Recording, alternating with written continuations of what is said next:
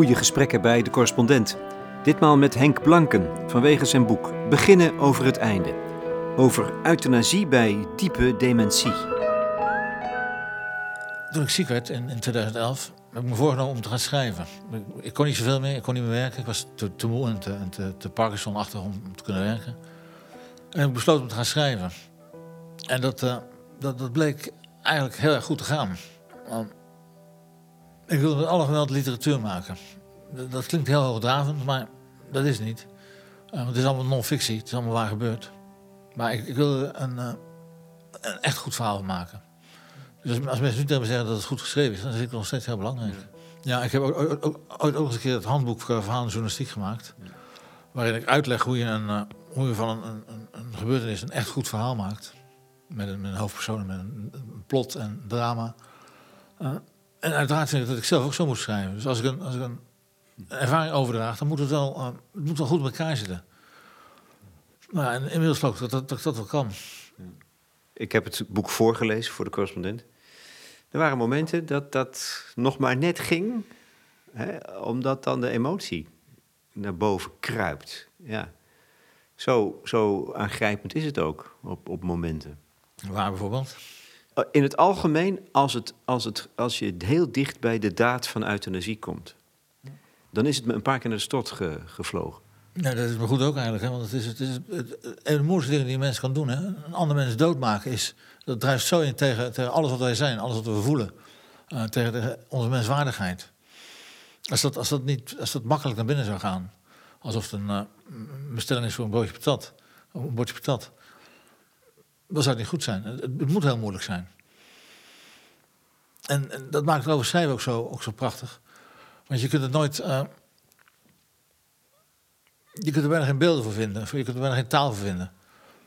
Uh, ook, ook, ook, artsen zeggen gewoon dat, dat ze iemand doodmaken. Benoemen maar op de, meest hardvochtige manier. Maar de emotie eromheen is, is zo heftig. Ja, natuurlijk.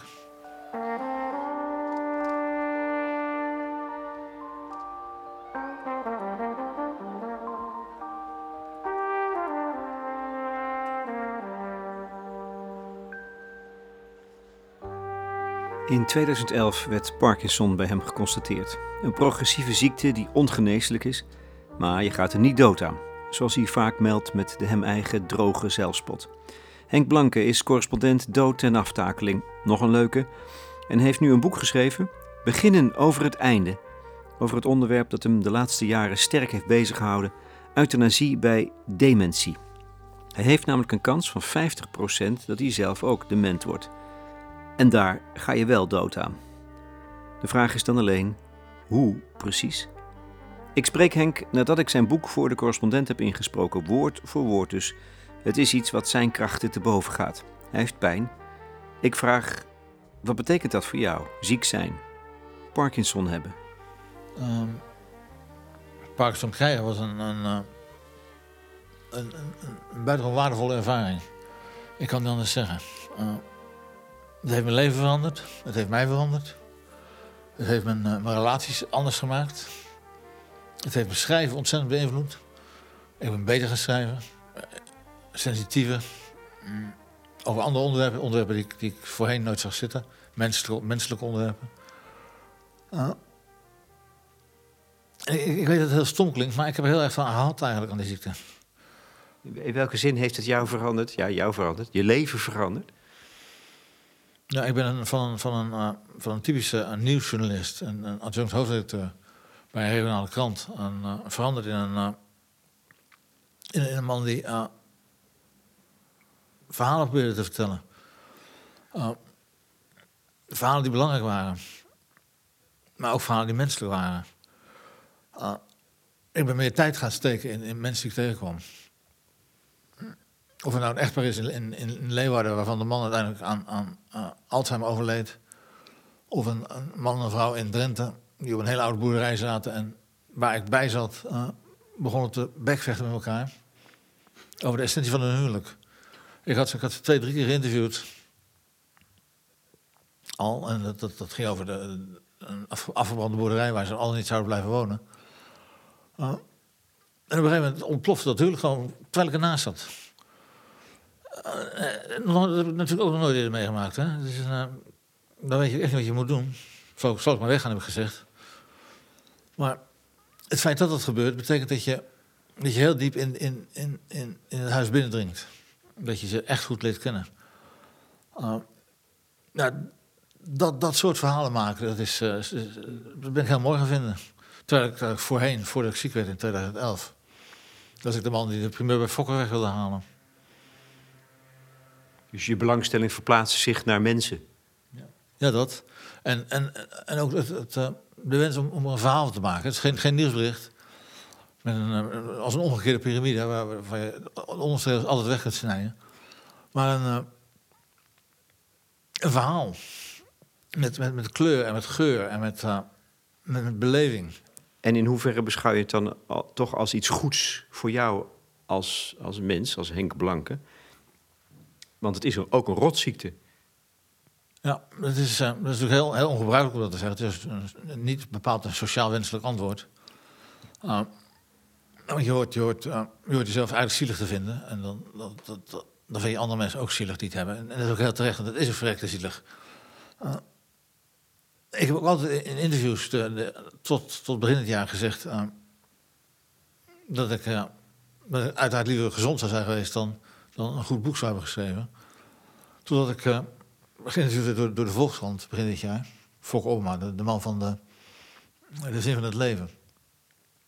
Die mij ook die vraag stelde: was je nou niet liever gezond geweest dan, uh, dan een goed schrijver? Waarop ik zei: van, joh, Fok, het is. Uh, geloof het niet, maar het eerlijke antwoord is dat ik liever een goed boek schrijf dan dat ik gezond zou zijn geweest.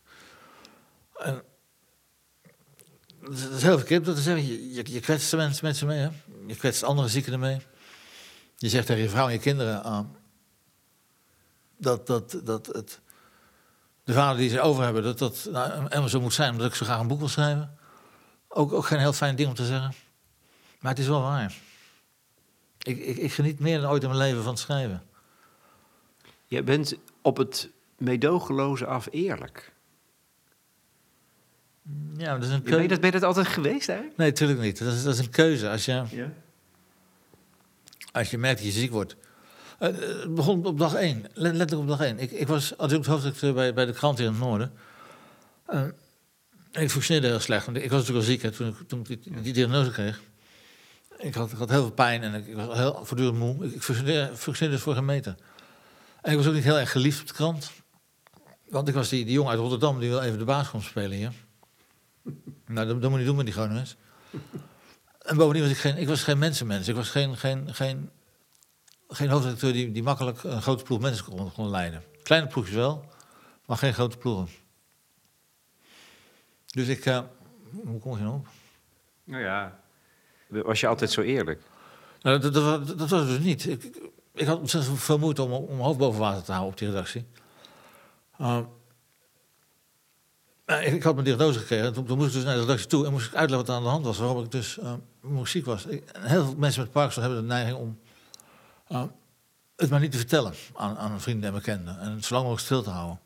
Dus ik dacht, ja, ik zou toch moeten. Ik, ik, moet hier netjes uitkomen. Dus ik heb toen gelijk verteld. En dat, dat maakte indruk. Uh, en het, het goede is dat ik toen, toen twee, drie jaar later echt wegging bij de krant. Ik ben nog twee jaar lang onderzoeksjournalist geweest. Toen ik echt ging, zei ik tegen de redactie, 120, 120 man ongeveer. Jongens, ik weet dat het, dat het gewoon is dat we met z'n allen naar de kroeg gaan. Als, als iemand weggaat. Maar dat ga ik niet doen. Ik ga jullie nog één keer vertellen hoe het moet. Ik ga nog één keer een lezing geven. Nee, echt waar. Een beetje, beetje parmantig was, een beetje was dat natuurlijk. Ik heb daar een, een, uur lang nog gesproken over verhaal en journalistiek. Over hoe je een mooi verhaal maakt. Wat, wat daar de wetten van zijn. En toen zei ik, en nu ben ik klaar en nu ga ik weg. En wat, wat toen zo mooi was, was dat iedereen opstond en, en begon te klappen. Ja. En niet, niet, niet, niet heel even, maar echt heel lang. Ja. Echt een staande ovatie voor Henk Blanke. Ja. ja. Nou, dat, ik schiet nou vol, dat, is, dat gebeurt altijd als ik dit, dit soort dingen vertel. Um, de, helft van het volkschiet komt van de Parkinson, hè? En de andere helft is omdat ik gewoon moeilijk praat. Maar het was echt een, een van de mooiste momenten geweest. Mooi. Maar ja, maar je, je, je, je bent er dus ook eerlijker door geworden. De noodzaak het onder ogen, de dingen onder ogen te zien. Dat begrijp ik ook. Ja, het, heeft- het heeft geen zin om er niet te zijn.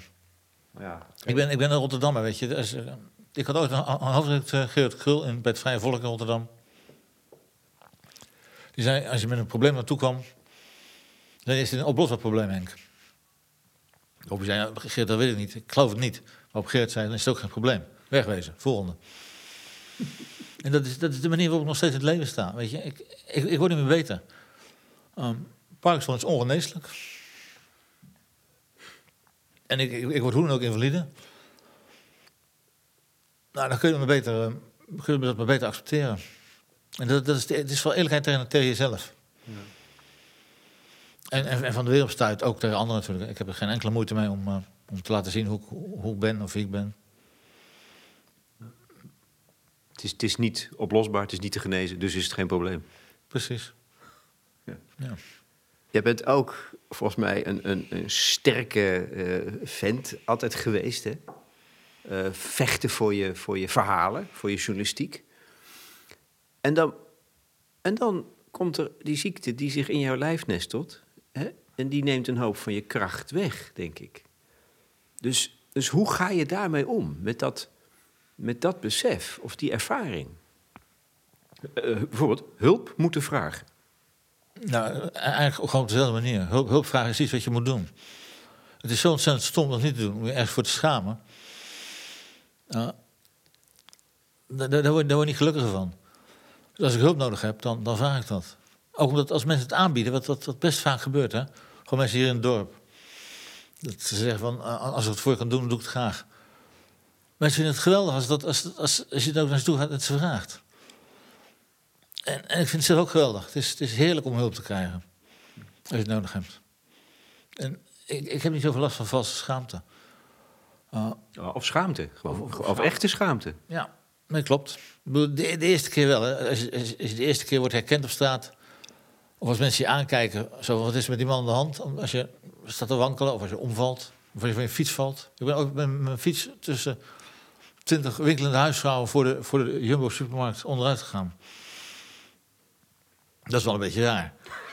Uh, en en ook, ook wel heel mooi. Want eh, er staan er onmiddellijk vijf bij je... eh, aan, je, aan je te trekken van... eh, gaat het wel goed, meneer? Nou, die schaamte, dat, dat zegt helemaal niks. Of, of schaamte over, over de, de symptomen van je Parkinson. Ja, ik, ik heb last van obstipatie. Wat dat is, ik kan niet poepen. Daar heb ik heel veel last van. Het, het, het kost me werkelijk waar geen moeite om dat te zeggen. Terwijl ik weet dat, dat dat wel een beetje de norm is, dat het niets hoort te zijn. Het is gewoon zo. Ja. Er was een eh, oud collega van, de Volkskrant. Hij heeft ook Parkinson en die zei ooit tegen me... eh, je, je bent echt ziek als, als de anderen het zien. En dat is wel waar, dat je, dat je dan pas jezelf bewust wordt van het feit dat je ziek bent. Eh, als, je, als je zichtbaar ziek bent. Maar tegelijkertijd is het niet daar, als je, als je er maar niks van aantrekt. Weet je, het is... ik, ik praat niet altijd zo, zoals ik nu praat. Is, meestal is dat, is, dat, is dat beter verstaanbaar. Ik kan er ontzettend over inzitten en, en, en, en, en me rot eronder voelen. Uh, ik kan ook gewoon mijn best doen om verstaanbaar te praten. In de wetenschap dat het me half lukt. Ik geloof dat het beter is. Ik versta je heel goed, hè? Dat is heel mooi. Ik, ik ben zelf nauwelijks. Ja. Ja, ik versta je heel goed. Ehm, nog één ding over, die, over dat eerste onderwerp, de ziekte. Je schreef, vond ik, een hele ontroerende brief aan je eigen kinderen. Waarin je eigenlijk al een beetje begint terug te kijken op je leven. Eh, altijd op weg voor verhalen. Je, bent er als vader, schreef je aan ze, eh, eh, nauwelijks geweest. Heb je daar spijt van? Hoe kijk je daarop terug? Um, nou, die brief dat viel me een beetje tegen. Het was, een, een, het was niet mijn idee om te maken. Maar toen ze met het idee kwamen, dacht ik wel van dat is uh, een erg leuk idee, een heel goed idee. Voor het, AD, het Algemeen Dagblad vroeg je daarvoor? Ja, en, en de, de regelbladen van het AD. Uh, het, ik, ik, vond het een heel goed idee, een heel, heel spannend idee. Maar ook best, best een ingewikkeld idee, hè? want het is... Je, je schrijft die brief natuurlijk niet uh, als, je, als je niks te vertellen hebt. Of als, als er niks bijzonders aan de hand is. Uh, en ik had nog wat, ik had nog wat uit te leggen aan, aan mijn kinderen. Wat? Daar zit ik over na te denken. dat, ik, uh, dat ik eigenlijk nooit was. Dat ik tussen, tussen, tussen hun, hun geboorte en, uh, en, en, toen ze een jaar of twintig waren, toen ik, en ik Parkinson kreeg, gewoon een afwezige vader was. Zoals, zoals de klassieke uh, carrièreman. Buitengewoon egocentrisch. Altijd aan het werk. En als ik niet aan het werk was, dan zat ik in de kroeg met, met andere journalisten. Ik heb nauwelijks oog gehad voor, voor hun, hun, opgroeien. Dan moet ik het ook niet erger maken dan het is, want uiteraard ging ik op vakantie. En uiteraard was ik ook wel af en toe. Maar de werkelijkheid is ook dat, dat, dat ik, als we op vakantie gingen, namen we allemaal een set boeken mee. En ik ging een boekje schrijven. Voor, voor mijn tent. Het heeft het voordeel gehad dat, dat, dat, dat we allemaal van de boeken zijn. Mijn, mijn, mijn vrouw zowel als, mijn kinderen. Dus we zaten op een gegeven moment alle vier voor die tent te lezen. Maar de, ik had ook een, een, spelletje met ze kunnen gaan, gaan ballen of zo. Of, of kunnen gaan zwemmen. En dat soort dingen deden we niet. Hoe kijk je daar dan nu op terug? Nou, dat is een rotvraag. Dat is een hele moeilijke vraag, want het, heb ik er spijt van, is een eigenlijk de vraag. Zonder dat je het zegt. En die vraag heb ik mezelf ook wel gesteld. Uh, ik zou liegen als ik zei dat ik spijt had. Spijt is een, is een, uh, heel raar begrip. Hè? Het, is een, uh, het levert niks op. Hm. Je, je, maakt niks goed mee. Vind ik dat ik het anders had moeten doen? Achteraf, ja, natuurlijk. Ik had, ik had meer tijd in die oren moeten steken. Had ik het anders gekund? Ik geloof het niet. Uh, ik, ik, ben helemaal wie ik ben. Uh, ik ben zo gebakken. Met, met, uh, met een paar aardige kanten en een aantal minder aardige kanten. En ik had het niet anders willen hebben. Weet je, het, een hele mooie test om, om te bepalen of je, of je leven een beetje succesvol is, is geweest. Maar ik veel aan moet denken de laatste tijd. En die test komt op neer, dat, komt neer op de vraag van als je nou zou mogen kiezen, als, het zou kunnen. Zou je dan je hele leven nog een keertje over willen doen? Maar het mag alleen, je komt alleen maar terug als je het met alles erop en aan accepteert. Amor fati heet dat.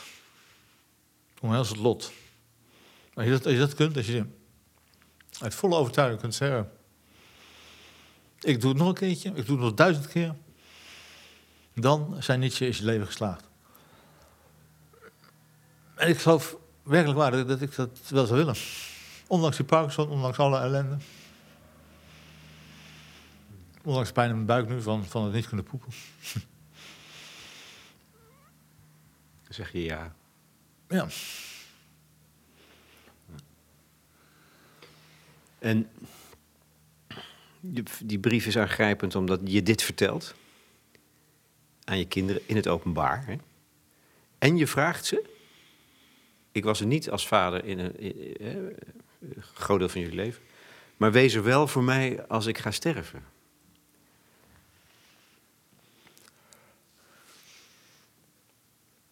Ja.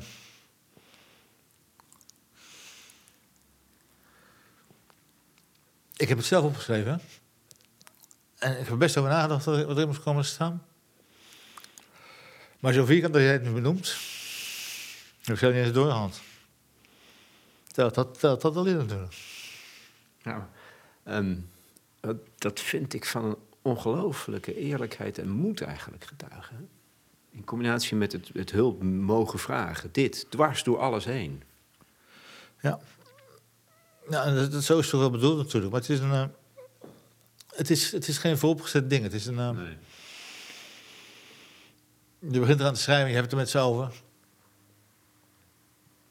En uiteindelijk wist ik wel dat, dat het daar moest uitkomen natuurlijk. Hè? Want eh, maar dat het dan, als je het zo naast elkaar zet, zo, zo hard binnenkomt. Ja. Hoe, reageren ze, Nina en Daniel? Nou, dan moet je even weten dat, Nina zelf ook schrijft. Maar het af. Eh. Ja. Nina is, is ook, schrijft ook, is journalist, tekstschrijver en, en geeft uh, training in creatief schrijven. En Nina is als, als ze werkt net zo, net, net, net zo, uh, cool wil ik niet zeggen, maar net, net zo rationeel als ik. Dus die, die beoordeelt de tekst ook hoe die geschreven is. Je kunt er allebei erg om lachen als we, dat, als, als het over zo'n tekst hebben. Je hebt het over het diepste van je, van je bestaan. En, en tegelijkertijd heb je het over zins op zinsbouw. Dat kan ik alleen met haar. Dus niet, niet de reactie was, uh, eerlijk. Hè? Er staan een paar zinnen van haar in.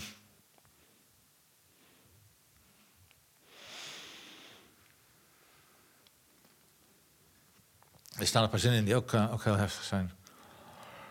Uh, en Daniel is wat, is wat secundair, reageert wat, wat langzamer. En wat zijn die zinnen van Nina? Die, dan, die dan zo goud eerlijk zijn? Ze vertelde me dat uh, ze op een moment zich realiseerde dat, uh, dat het veel erger zou zijn als haar moeder zou overlijden dan wanneer ik zou overlijden.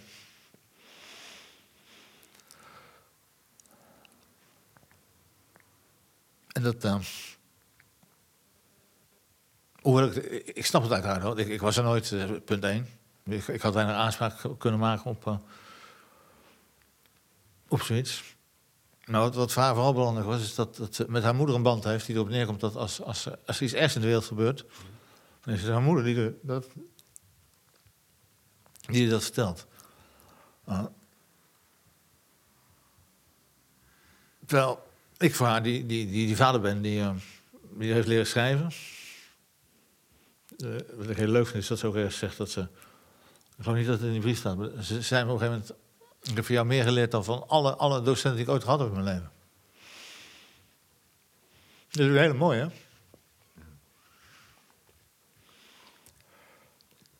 is niet makkelijk, hè, dit? Nee, er zijn een paar dingen waarvan ik heel snel vol schiet. Zodra het over mijn kinderen gaat, krijg ik het, krijg ik het kwaad. Dat kan ik ook niet helpen. Het is, uh... Nogal begrijpelijk. Ja, maar het is, het is uh, wat ik al zeg, het is, het is voor de helft is het puur Parkinson. Het is een, een motorisch probleem. En, en, en die andere is emotioneel. Ja.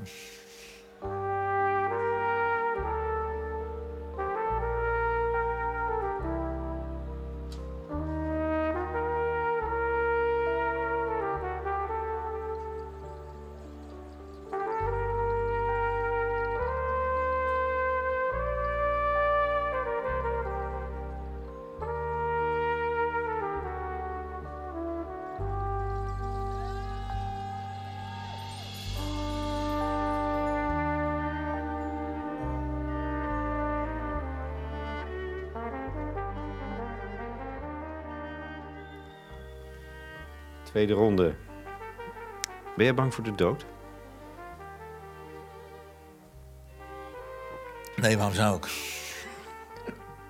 Ik kan werkelijk geen reden bedenken om, om bang te zijn voor de dood. Dood, dood misschien een beetje, maar dat is tegenwoordig ook uh, redelijk goed geregeld. Allerlei palliatieve uh, zorg. Daar maken we ons ook niet zo druk om. En, en dood zijn is, uh, is in het beste geval een rustgevende gedachte omdat je geen bewustzijn meer hebt wat, wat, wat ook maar iets waarneemt. Omdat je. dat alles ophoudt. Voor mij.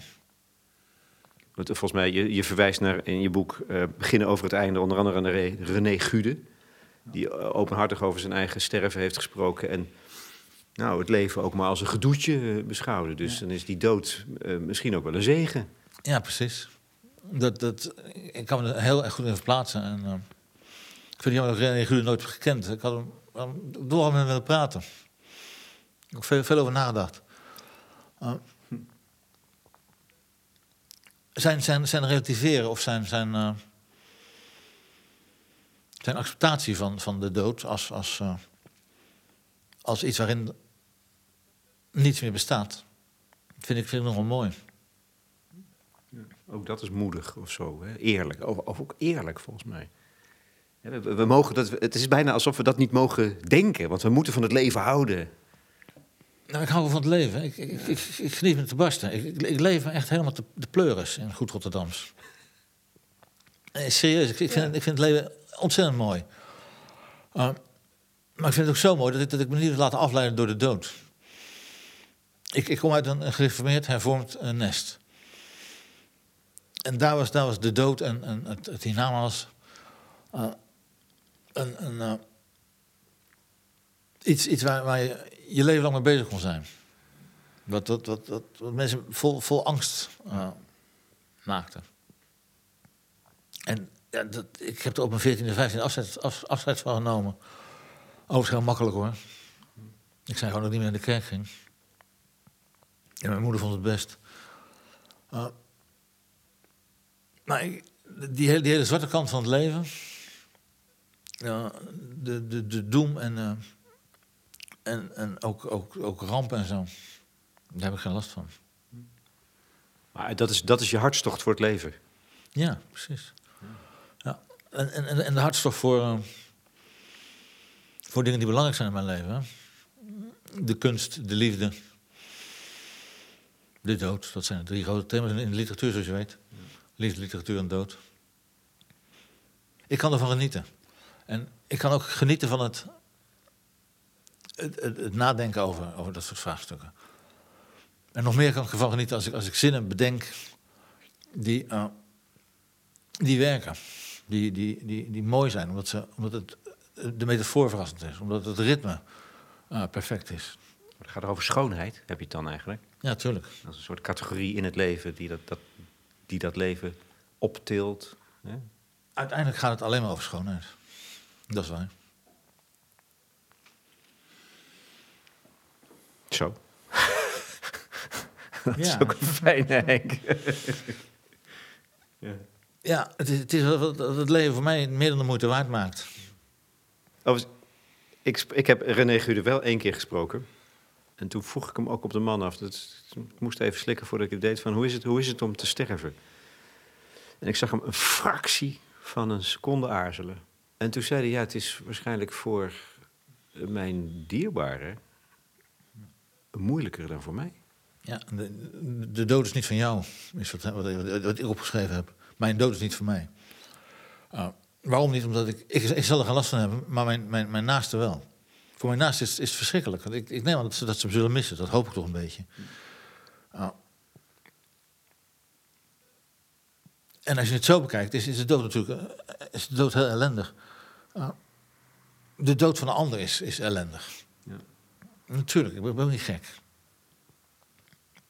Maar dat is iets anders dan mijn dood. Dus als je mij vraagt, hoe vind jij het om te sterven?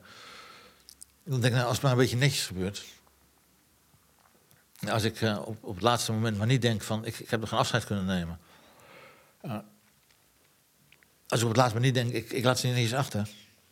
Of ik laat de wereld ineens achter, wat mij, wat mij betreft. Dan, dan heb ik met de dood gaan helemaal geen moeite. En sterker nog, er zijn ook wel momenten dat ik denk van... Uh, het hoeft ook niet al te lang meer te duren.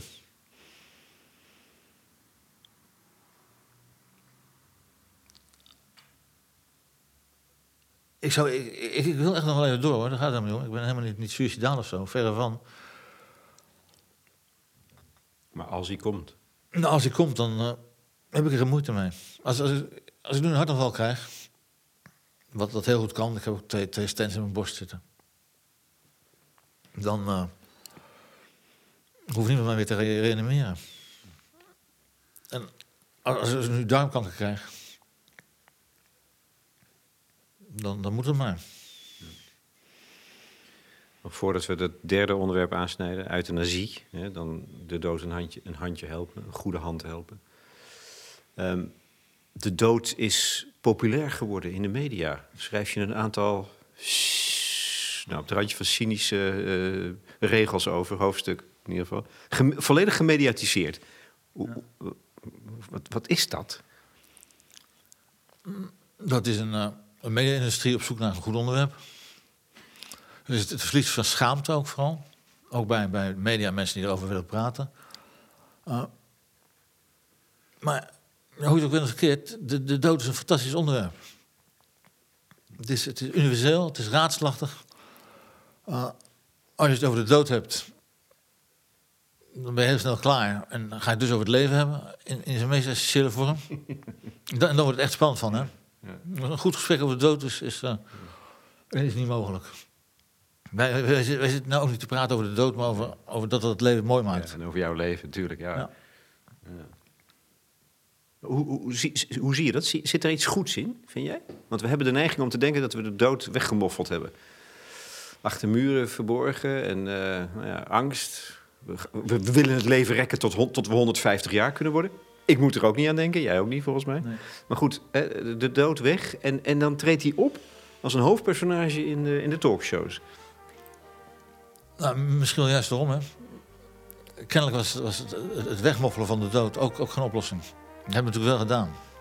Het is goed omdat het zo, zo aangrijpend is, omdat het over echte emoties gaat. Ook uh,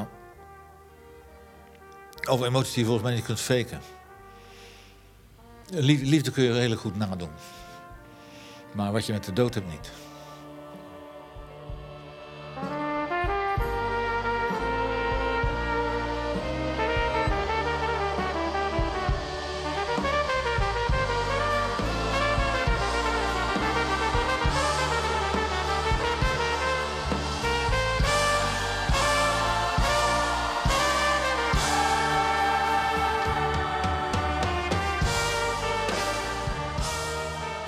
Henk Blanke schrijft in Beginnen over het einde uitgebreid over de huidige euthanasiepraktijk, het ontstaan van de wet, de huidige verscherping van het beleid van het Openbaar Ministerie. Het gaat met name om die uiterst grimmige problematiek van euthanasie bij dementie, diepe dementie. Je bent of te vroeg of te laat. Een duivels dilemma wordt het genoemd. Henk, die zo lang mogelijk wil leven, vindt dat het wel degelijk moet kunnen in dat laatste stadium van die ziekte. Maar hoe dan? In, in, in zijn kern, uh, helemaal platgeslagen, niets anders dan dat de naaste, uh, de achterblijvers zoals ik ze altijd noem, een, uh, een, een C krijgen, het mogen zeggen wanneer ik er niet meer had willen zijn. Als ik zelf niet meer kan zeggen wanneer ik er niet meer had willen zijn, weet ik dat zij dat wel mogen kunnen. Het is niet zo dat, dat als je een diep dement bent dat, en, je lijdt ondraaglijk, dat een arts dan kan terugvallen op je wilsverklaring, zo die, zo die, hebt. Ik wil daarnaast dat hij kan terugvallen op wat de naaste zegt. Namelijk, dokter, dit is het moment. Nu hoeft hij niet meer. Ja. Hoe ben je daartoe gekomen tot die gedachte? Dat is juridisch, denk ik, heel lastig te realiseren. Dat valt wel mee. Ja. Omdat het uh, één op één uh, gekopieerd kan worden uit, uit de wet geneeskundige behandelingsovereenkomst, de WGBO. Waarin geregeld is dat, dat een, een naaste met een volmacht namens een, een diepdemente patiënt, namens elke willensondergaan patiënt, een behandeling in, in, door een arts kan stopzetten. En dan ga je ook dood. Dus dat, dat een, een gevolmachtigde naaste voor jou als, als patiënt het besluit neemt dat je mag overlijden, dat is helemaal niet zo raar. Dat, dat, dat, dat, hebben, we, dat hebben we al zo geregeld. Alleen niet actief. Hij mag het alleen maar, of zij mag het alleen maar passief doen. Je hebt onder andere met Bert Keizer gesproken. Ja. Arts die veel over euthanasie heeft geschreven, die heeft daar grote gewetensbezwaren bij. Hè? En hij zegt eigenlijk tegen jou: Henk, als jij dat wil, doe het dan zelf. Heb de moed om het op tijd zelf te doen. Waarom doe je dat dan niet? En nu nog niet, maar als het zover zou zijn. Oh, fijn dat je het zegt. Ja, nee. Uh, ik, omdat ik dat, uh, omdat ik dat niet wil. Omdat ik het leven te mooi vind. Uh, omdat ik uh, Joop en Jannie heb gekend. Joop heb gekend, Joop van Loo, man in, in Leeuwarden. Hij is 80 geworden. Toen hij uiteindelijk doodging na zes jaar Alzheimer, zei zijn vrouw Jannie, een hele goede vriendin van me, inmiddels, tegen mij dat het zo doodzonde was dat hij, niet nog twee of drie had kunnen blijven leven. En de enige, enige reden waarom hij dood moest, was dat hij, als hij nog langer wachtte, dan zou zijn huisarts hem geen euthanasie meer verlenen. En dat, dat is de kern van het probleem. Waarom mogen mensen nou niet zo lang leven als ze, als, als goed is voor, voor, voor die mens en voor, voor zijn naaste. De enige reden waarom we dat niet toestaan, is dat artsen die man niet, niet kunnen helpen overlijden het moment dat hij dat zelf wilt hebben. Bert, Bert Keizer en de zijne kunnen dat niet. omdat de, de, de patiënt die ze dan helpen zelf niet meer weet wat er gebeurt. Zij hebben dat nodig. Dat, anders, anders maak je iemand dood zonder dat hij het weet. Ik, ik begrijp die gedachtegang. Ja, en als je dan weet dat er dat een paar maanden later diezelfde arts in het verpleeghuis uh, er geen moeite heeft om, om diezelfde patiënt uh, te laten overlijden als hij als een longontsteking krijgt, of als hij andere, andere uh, somatische klachten krijgt, dan is, is dat probleem ineens weg. Dus het, ik snap het heel goed dat het heel erg moeilijk is voor een arts om het te doen. Daar moet je het ook makkelijker maken. En hoe maak je het volgens mij makkelijker door een, een, iemand anders aan te wijzen? Niet, van buiten, maar nee, de patiënt zelf moet het doen. In zijn wilsverklaring, waar de arts al bij is. Die op het moment dat het er echt over gaat, de arts kan helpen met, met het besluit. Natuurlijk is het lastig om iemand dood te maken, maar dat, dat doen we al heel vaak in Nederland. Er sterven ook 50.000 mensen elk jaar uh, nadat een, arts heeft besloten iets te doen. Uh, de, de medicatie opvoeren, het stoppen van elke behandeling. Het zijn 50.000 mensen per jaar die zo overlijden, van, van de 150.000. Dus daar hebben we best wel even wat ervaring mee. Het verschil is uiteraard dat, je, dat die, uh, die diepdemente mensen die je doodmaakt, het, het zelf niet meer weet, het, het zelf niet meer kan bevatten. Ja. En dat maakt het voor een arts natuurlijk moeilijker. Dat, dat, dat zal best. En, en je, je kan het makkelijker maken. Nou, als, als de arts niet het moment hoeft te bepalen, want dat is natuurlijk waar het over gaat. Laat, laat, laat die oude man nou nog, nog, nog, een week leven. Terwijl hij zo, zo, zo lijdt, hè. even voor de goede orde. We hebben het over mensen die lijden. Ja. Maar als je niet ondraaglijk lijdt, is er überhaupt geen sprake van euthanasie. Maar kijk, kijk wat je wint als je, als je doet zoals ik, zoals ik het zeg. Niet alleen zorgen ervoor dat het lijden op tijd stopt. Mijn, mijn vrouw kan prima beoordelen uh, wanneer ik niet meer had willen zijn. Daar hebben we het heel uitgebreid over gehad in die, in die wilsverklaring. Daar hebben we het heel, uitgebreid met de arts over gehad. Dat het een gedragen standpunt is van ons drieën. Dat, dat is al je eerste winst. Maar de veel grotere winst is dat de jaren dat ik die eraan vooraf gaan, vanaf het moment dat ik, dat ik uh, mijn diagnose dementie krijg, niet bang hoef te zijn dat ik zo ellendig aan, mijn eind zou komen. Ik heb de belofte, ik heb de toezegging, ik zorg voor je. Nee, is niet.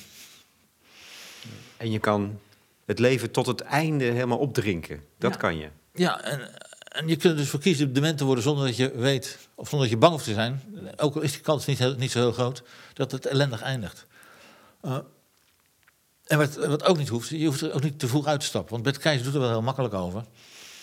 Uh, wat maakt nou uit, zei hij tegen mij, die, die, die paar maanden minder. Maar dat is nog wat als hij dat zegt, hè. Ik, ik snap dat hij geen mensen euthanasie wil geven die het niet meer zelf snappen. Nou, het gemak waarmee hij het laatste leven van, van mensen aan de, aan de kant schuift en, en nutteloos verklaart, vind ik echt te makkelijk. Ja, ik denk dat Bert, voor zover ik hem ken, jij kent hem beter, denk ik, dat hij de dingen op scherp wil stellen. En hij denkt, hij denkt nergens makkelijk over, volgens mij. Maar goed, ik kan niet voor hem spreken natuurlijk. Ik, ik ook niet, maar ik hou ontzettend veel van die man. Ja. Laat dat nou duidelijk zijn. Ik heb ontzettend veel van hem geleerd. En ik, ik snap wel wat, wat erachter zit. Hè? Achter zijn, zijn, zijn uh, bezwaren tegen waar, waar, ik voor pleit. Hij is eigenlijk alleen maar bang dat, dat wat ik wil, als dat, als dat doorgevoerd gaat worden, dat we dan weer een stap verder zijn. En dat, dat de een jaar later ook, ook uh, andere groepen mensen dood gaan maken. Om het maar zo hard mogelijk te zeggen. Um, mijn dood is niet voor mij, schrijf je. Heel veel voorstanders van euthanasie verdedigen euthanasie, uh, uh, ook in die moeilijke gevallen, op grond van het zelfbeschikkingsrecht. Hè. Wij zijn autonome wezens. Um, ik wil de regie voeren over mijn leven, dus ook over mijn dood. Zijn twee dingen in jouw betoog die mij eigenlijk heel erg uh, verrassen en die ik zo bijzonder vind. Dus één is dat je dit juist niet als argument beschrijft. Nee, mijn dood is niet van mij. En jij betrekt juist hè, de, de, de omstanders, de nabestaanden, je geliefden, je kinderen, je vrouw, je vrienden erbij. Ja, ja noem het een groot en verpletterend inzicht. Dus, uh, het, was mijn hele stap om, om uh, van, het, van het klassieke idee uh, ik wil de regie voeren over mijn eigen dood. Over te stappen naar het idee, mijn dood is niet voor mij. Ik, ik heb er zelf toch niks, niks mee te maken. Ik, ben er niet meer. Dus wat, wat zou ik me zorgen over maken? Naar het besef dat voor zover mijn dood betekenis heeft, dat alleen in de ogen van anderen is. En dat is een. Uh, voor zo'n voor zo'n voormalige gereformeerde jongen als ik ben, is dat een, is dat een enorme stap. Want het, het, brengt me heel dichtbij bij het. Uh, bij het, christelijke besef. Dat je er bent voor anderen. Dus kostte het ook moeite om die, om die omslag, om dat inzicht te accepteren, denk ik.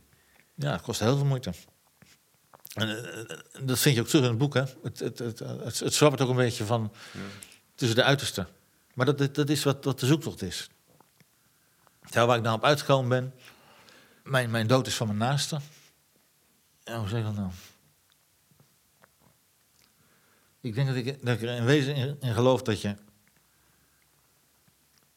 dat je leven zin heeft als je het deelt. En dat is ook niet zo wereldschokkend, maar voor mij wel. Voor die, voor die egoïstische, zakelijke man die ik altijd was, ver, ver van, de, van, van, van kerk en christendom verwijderd, naar, naar het moment dat ik zei van, het gaat niet om mij, het gaat om die anderen. De anderen überhaupt. Dat was best een beste stap, ja.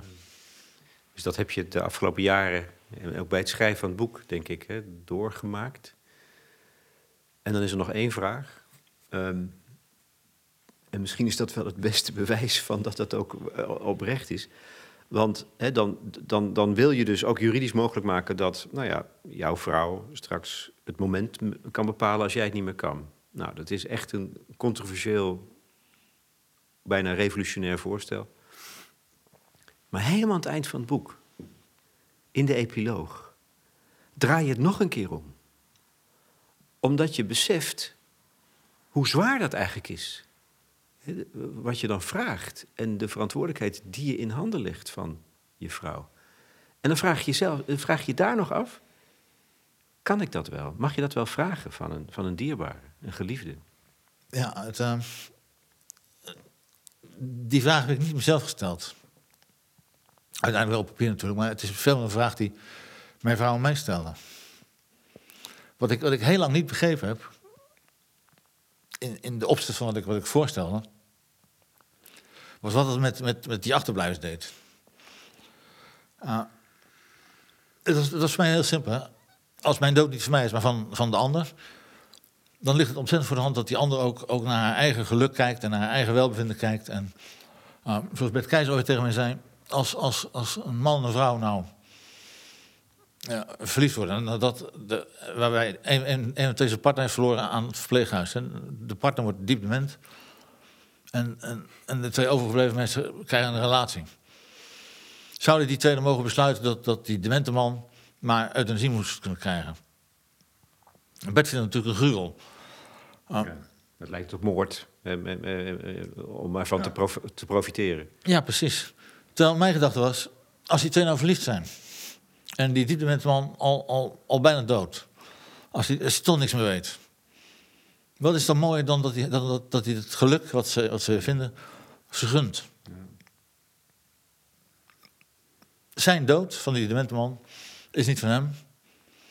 En het moment waarop hij mag sterven, daarin zou, vond ik, het geluk van de achterblijver een rol moeten spelen. Dat is toch evident, dacht ik. Maar dat was het niet. Nee, ik, ik, ik zit tegen Sandra. In eerste instantie. Toen ik het nog niet begreep. San, het is, uiteraard moet jouw geluk een rol spelen in wat, ik, uh, in wat, je, wat je voor mij doet. Ik zou het raar vinden, ik zou zou het krom vinden als dat niet kon. En uiteindelijk heeft ze, heeft het op papier gezet om, onder de neus te wrijven. En het kwam erop neer dat als ik, als ik haar dat toe zou staan, als ik haar dat vroeg, betrek bij, bij het besluit op, op, over de dag waarop je mij wil laten gaan, ook je eigen geluk, dat ze zei, dat kan ik niet, want je zou me op met een schuldgevoel. Zo groot. Hoe, hoe moet ik mezelf nou ooit uitleggen, zei ze, dat ik ook voor een bepaald moment heb gekozen, als erin ook mijn eigen geluk een rol speelt. Nou, Du- Dus dat kan niet? Moet je dat accepteren, dat dat, dat, dat niet kan?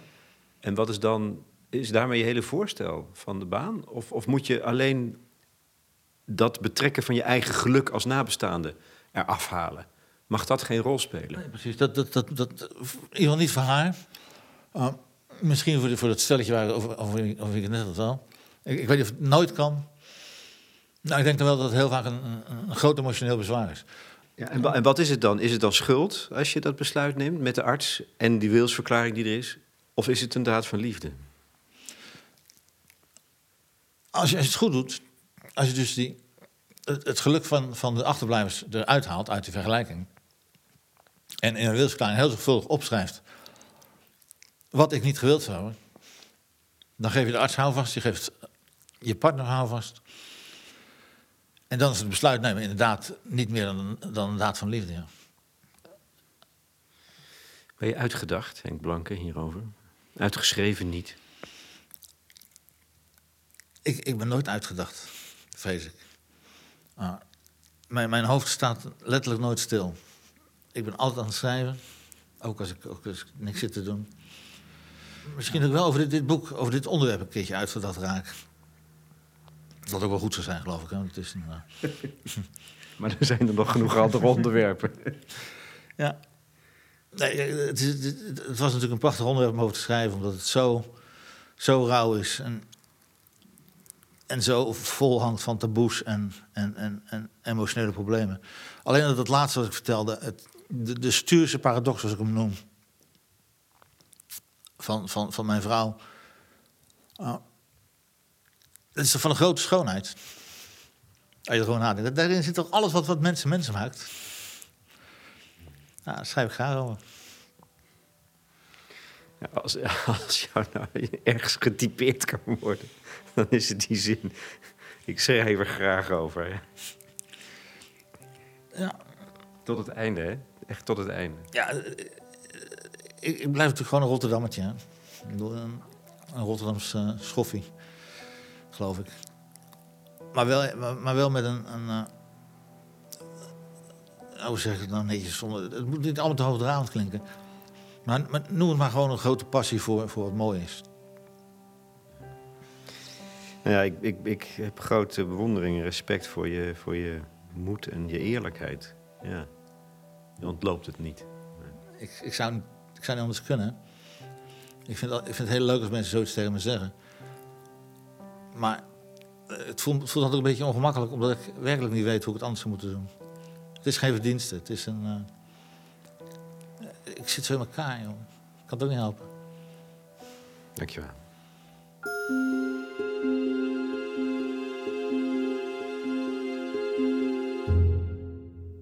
Henk Blanken, correspondent dood en aftakeling, in gesprek met Lex Bolmeijer over zijn boek Beginnen over het einde. Dat boek is ook door de correspondent uitgegeven. Ja, dat levert natuurlijk veel stof op om over na te denken en door te spreken. Dat kan op ons platform, dat ter beschikking staat van de leden. Henk is erbij. Dit was een extra aflevering van mijn serie Goede Gesprekken. Wil je op de hoogte blijven van mijn podcasts? Abonneer je dan op mijn nieuwsbrief, dan stuur ik bericht zodra er weer eentje af is. De volgende is met Charlie Andriessen, transgender van 18 jaar. De muziek tenslotte, ik heb maar één nummer gebruikt dit keer. Een favoriet van Henk Blanke zelf, Sorry, live van Kiteman. Live inderdaad op Lowlands.